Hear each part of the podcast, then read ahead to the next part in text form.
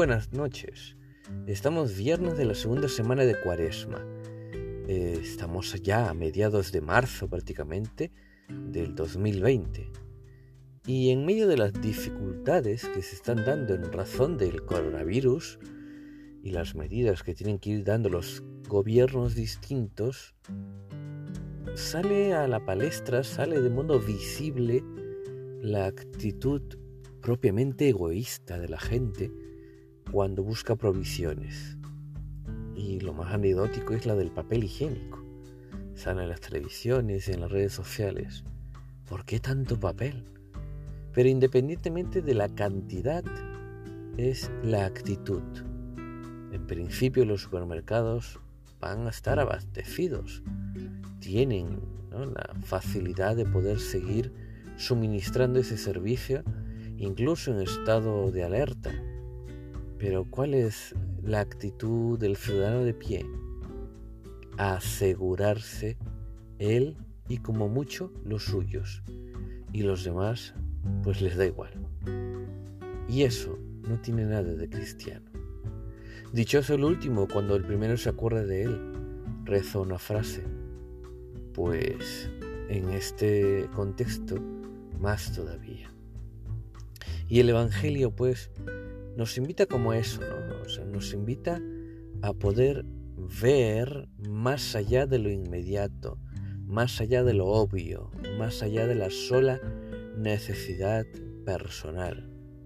Pensar en todos, pensar en el reino en el cual yo no estoy como solitario, formo parte de un pueblo, de una familia, y hemos de cuidar unos de otros. Así es que ahora os dejo la reflexión del día de hoy y espero que os ayude un poco.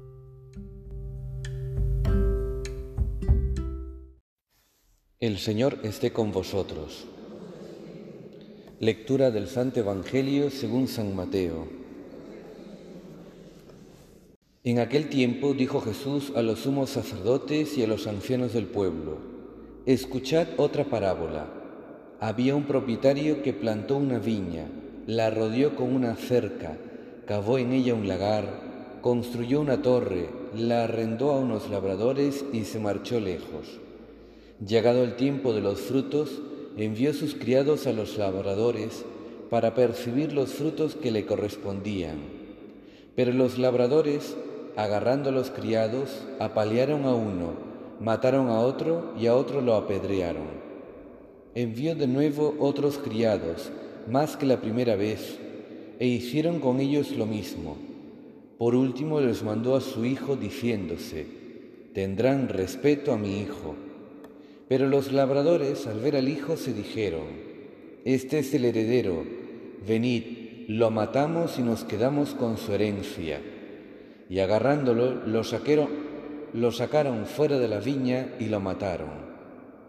Cuando vuelva el dueño de la viña, ¿qué hará con aquellos labradores?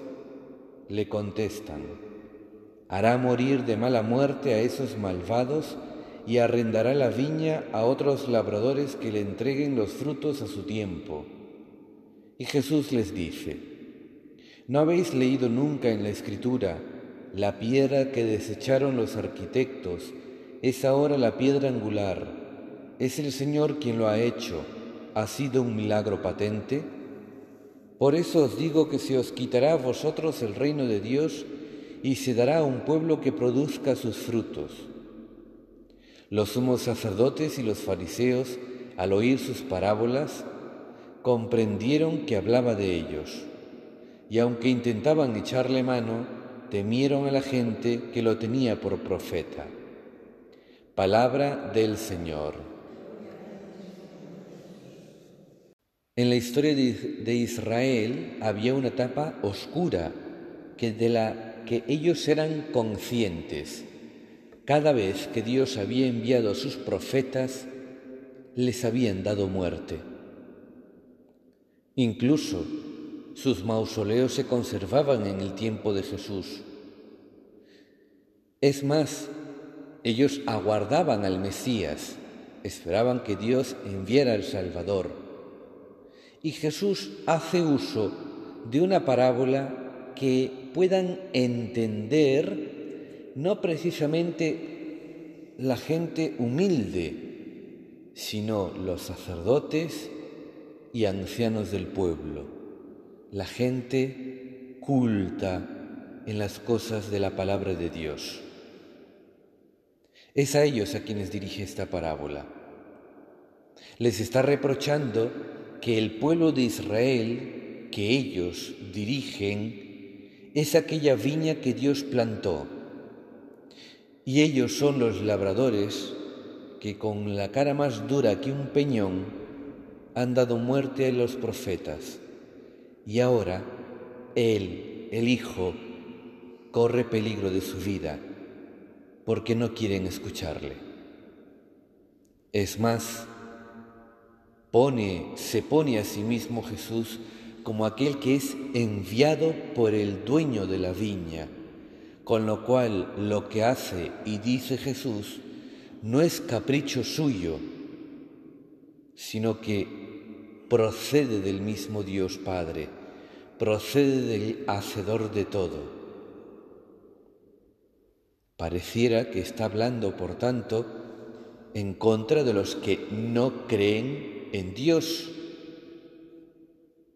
Pero no, está hablando a aquellos que no acogen a Cristo, sobre todo aquellos que ya creen.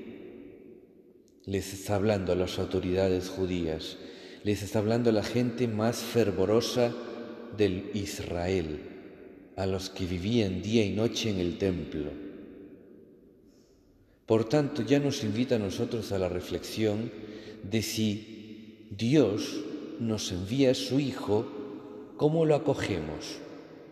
A veces podríamos sentir tambalear nuestras seguridades cuando nos acercamos al Evangelio y vemos que el Evangelio es exigente.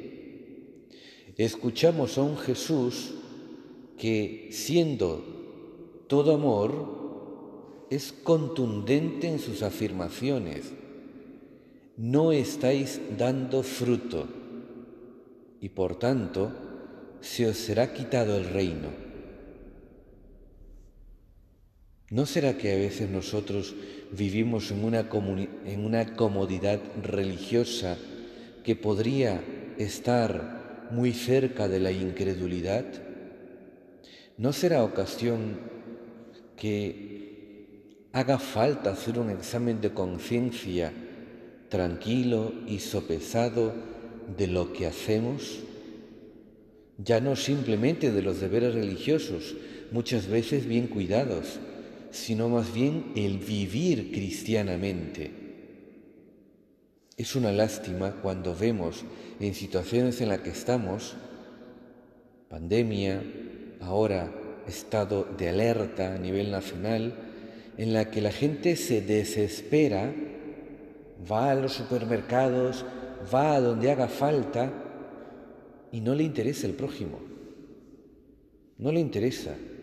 Van de un modo voraz a por todo lo que tienen a la mano, porque tienen capacidad económica para llenar sus despensas de todo lo posible, y nadie se plantea que hay otros que tienen una economía muy básica y que necesitan juntar cierto dinero para comprar y comer día a día.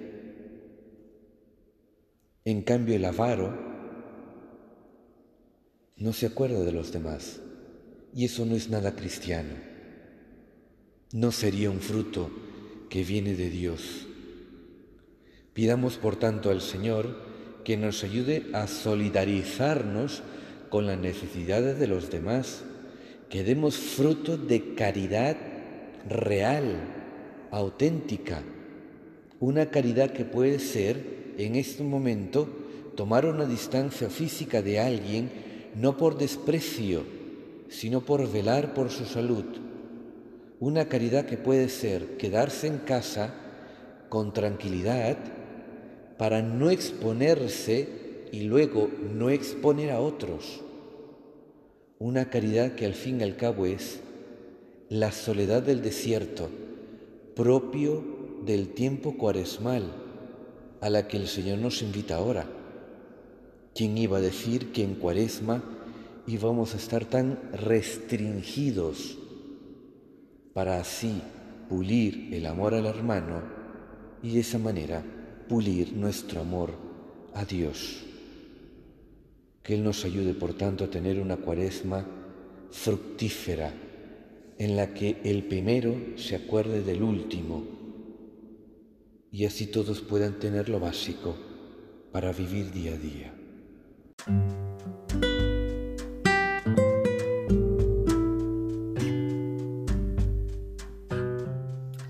Y bueno, nada más. Espero que este audio os pueda servir y los que vengo dando ya más de 20, de manera que si toca quedarse en casa, pues quizá algo, una de estas frases o reflexiones os puede ayudar a vosotros o a vuestros seres queridos. Así que si lo compartís, haría mucho bien. Posiblemente llegue a hacer mucho bien. Así es que nada más, me despido y cuidaros mucho. Y que el Señor nos ayude. Chao, chao.